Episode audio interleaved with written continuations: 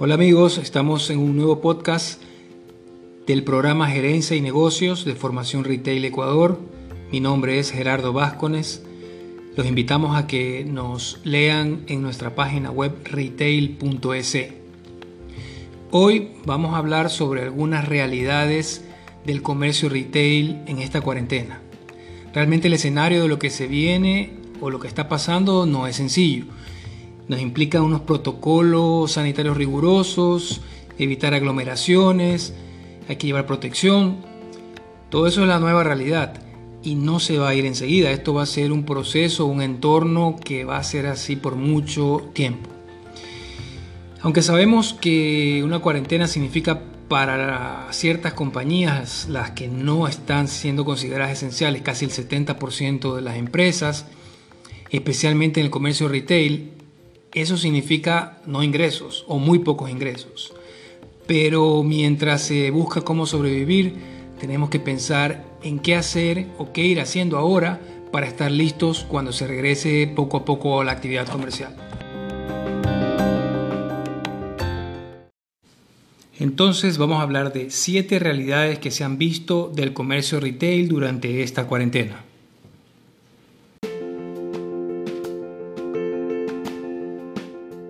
Primero, los empleados minoristas han ganado mayor respeto.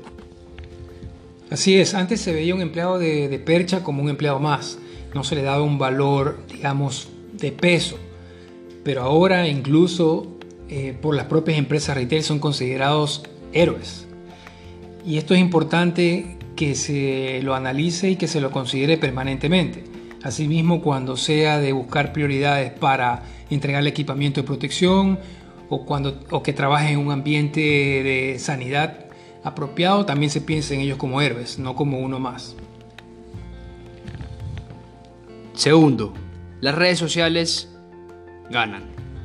Claro, en, esta, eh, en este, en este eh, tiempo de pandemia, de cuarentena, han quedado atrás las quejas que podía haber en algún momento, es decir, las redes sociales me quitan tiempo, las redes sociales eh, me enfrasco en ellas y, no aprovecho el tiempo.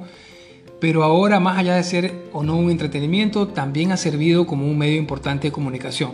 Es verdad que ha habido muchas fake news, como se llaman, o sea, noticias que no son realidad. Hay que tener cuidado con eso. Pero aparte de, de esta situación, ha habido muchos mensajes, llamadas, videollamadas grupales. Todos nosotros hemos utilizado en este tiempo o por lo menos una nueva aplicación o una red social para comunicarnos. O, la, gente que le gusta eh, comunicar ideas, mucho Facebook Live, mucho Instagram Live. Entonces eso ha crecido muchísimo. En algunos casos se ha hablado hasta casi 10 veces más.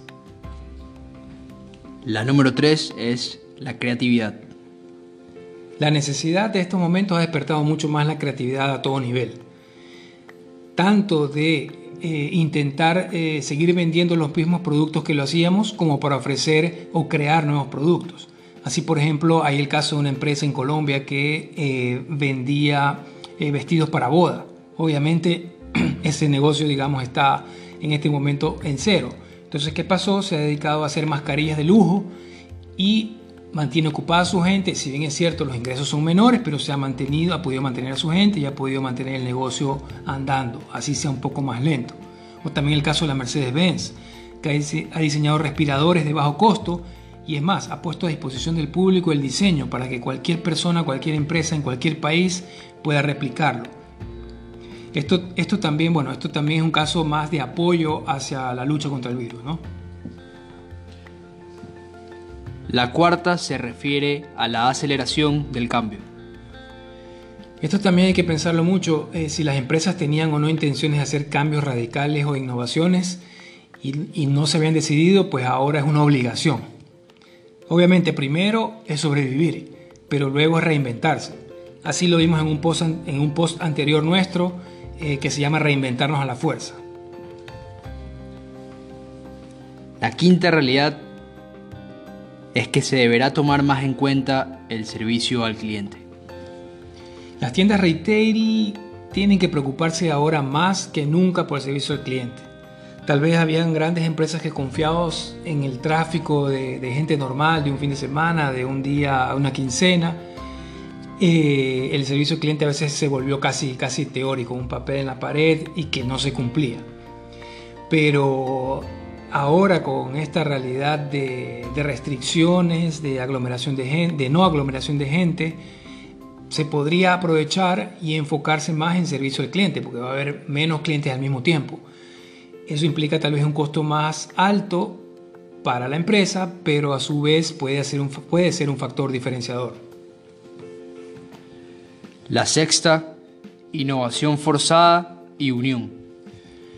Cuando hablamos de, este tema es, por ejemplo, eh, buscar eh, alianzas, buscar alianzas con negocios complementarios o con empresas similares. Aquí viene el caso de los restaurantes, un ejemplo muy claro los restaurantes que no tenían servicio de domicilio, eh, pues ya no pueden recibir realmente a, nadie en sus instalaciones.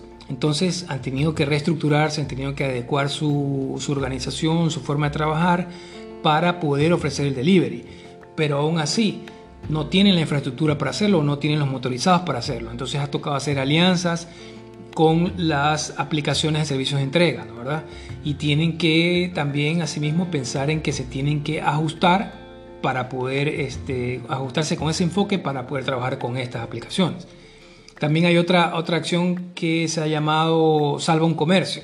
Este de aquí la impulsó la Cámara de Comercio de Guayaquil y también la Federación de Cámaras de Comercio del Ecuador. Se creó una web donde pequeñas empresas que están cerradas eh, ofrecen sus productos para que personas que tienen poder adquisitivo en este momento, que no han sido tan afectadas, pues puedan comprar productos ahora, pagarlos hoy y recibirlos una vez que se empiece a normalizar el comercio. Esto es para poder financiar en cierta forma estos pequeños negocios, estas empresas, para que puedan pagar sus sueldos y no tengan que cerrar. ¿verdad? Esa es una iniciativa eh, un poco innovadora, que es necesaria, pero asimismo promueve la unión. Por último, la séptima realidad. Mayor atención a las pequeñas empresas. En ciertos lugares eh, ha sido imposible que una aplicación de delivery pueda atender pedidos. No, o no se puede conectar o, te tienen un loop ahí y, nunca puedes cerrar el pedido. Entonces mucha gente ha preferido eh, eh, buscar otras alternativas. Ir a un supermercado para muchas personas que prefieren no salir y cuidarse tampoco es una opción. Entonces, ¿qué pasa? se ha reforzado mucho el, uso o, el comprarle a una tienda del barrio, un mini market. Es verdad también que el 50% de tiendas de barrio no, en Ecuador no han abierto durante este tiempo, pero los que sí lo han hecho y que han podido atender de mejor manera y han tenido una respuesta positiva, es segurísimo que esa relación que nació ahora o se solidificó ahora va a ser de largo plazo. Eso va a ser siempre reconocido. En fin, estas anotaciones son realidades actuales y que demandan cambios al futuro próximo. Eh, la pregunta clave aquí es si estamos preparando nuestra empresa en ese camino, si nos estamos ajustando para enfrentarlo de esa manera. Pronto lo sabremos.